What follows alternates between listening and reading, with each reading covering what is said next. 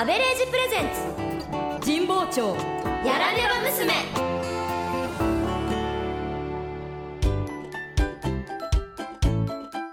あどうも。あアベレージです。僕の会社では彼女たち3人が中心になり新商品開発が進行中ですが日産あアベレージプレゼンツ。神保町やらねば娘。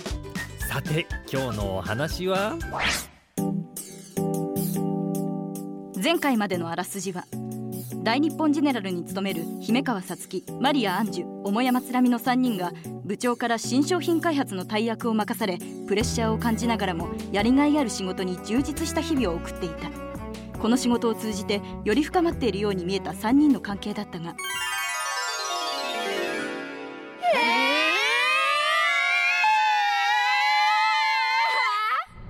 なんと3人の思いを寄せる相手が同一人物だったことが発覚する。果たして3人の関係はどうなるのか。ちょっとおもやまちゃんも一人でブツブツ言ってないでこっち来て話そうよ。え？おもやまちゃんがここに移動しようって言ったんだからね。それはあのままコワーキングスペースで話していたら大騒ぎになって出禁になったら困ると思って。あのマイク切りませんか？よしせっかくカラオケに来たんだから徹底的に話しましょう。わかった。この問題解決しないままじゃこれから3人で新商品開発なんてできないもんね。あの。何？お前山ちゃん。いいね。おもやまちゃんから行こう。はいマイク。マイクはいらないです。というかお二人もマイク使わなくていいと思います。使わなくてもちゃんと聞こえてますから。私は今回身を引きます。え？なんで？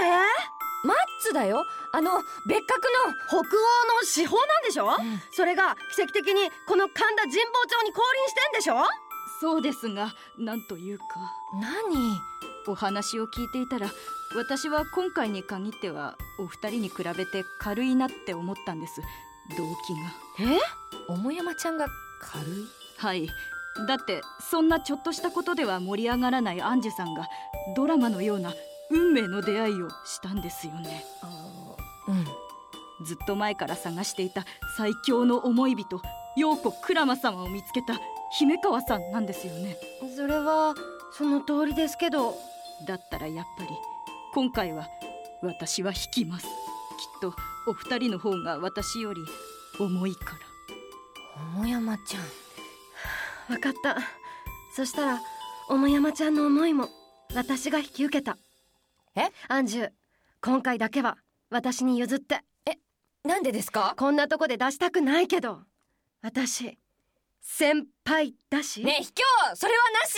それについに手を合わせて見つめるだけで愛し合える話ができる。そんな気がする人に出会ったんだもん。UFO トゥルルルントゥッそう。これは宇宙規模の恋それを言うならこっちこそです。え？なんて？あのマイク預かります。私が20回以上見たドラマ主人公トミンジュンは宇宙人なんです。はあ？また嘘ついて嘘なんかついてないですよ。タイトルは星から来たあなたトミンジュンは400年前宇宙船に乗って地球に不時着して以来ずっと若いままの姿で何度もいろんな人生を生きているんです。えー、何それ。そしてその中で400年前と現代ヒロインの前世と現世で本当に運命的な出会いをしてすごくない？ええその話すごくない？すごいんですよ。だからもうアンジュとは関係ないよね。え？その俳優に似てるってだけでしょ？あの人が400年も生きてる宇宙人なわけじゃないんだから。それはそうですけど。単なるドラマの話だから。一緒にしちゃダメだよアンジュ姫川さんだけにはそんなこと言われたくない。姫川さんならわかるはずですよね。本当に心を奪われたものに囚われる人の心が。アンジュさん強いもう1時間経ったんですね。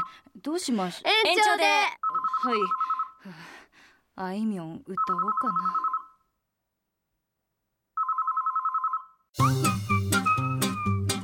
今週はここまで。次回もお楽しみに。ここでお知らせです。このドラマの本編「日産ア・アベレージビヨンド・ザ・アベレージ」は毎週日曜夕方5時から東京 FM 系列38局ネットで絶賛放送中こちらもぜひ聞いてくださいね。それではまた来週。アベレージでした。日産アアベレージプレゼンツ。日産アアベレージプレゼンツ。日産アアベレージプレゼンツ。神保町やられね神保町やられば娘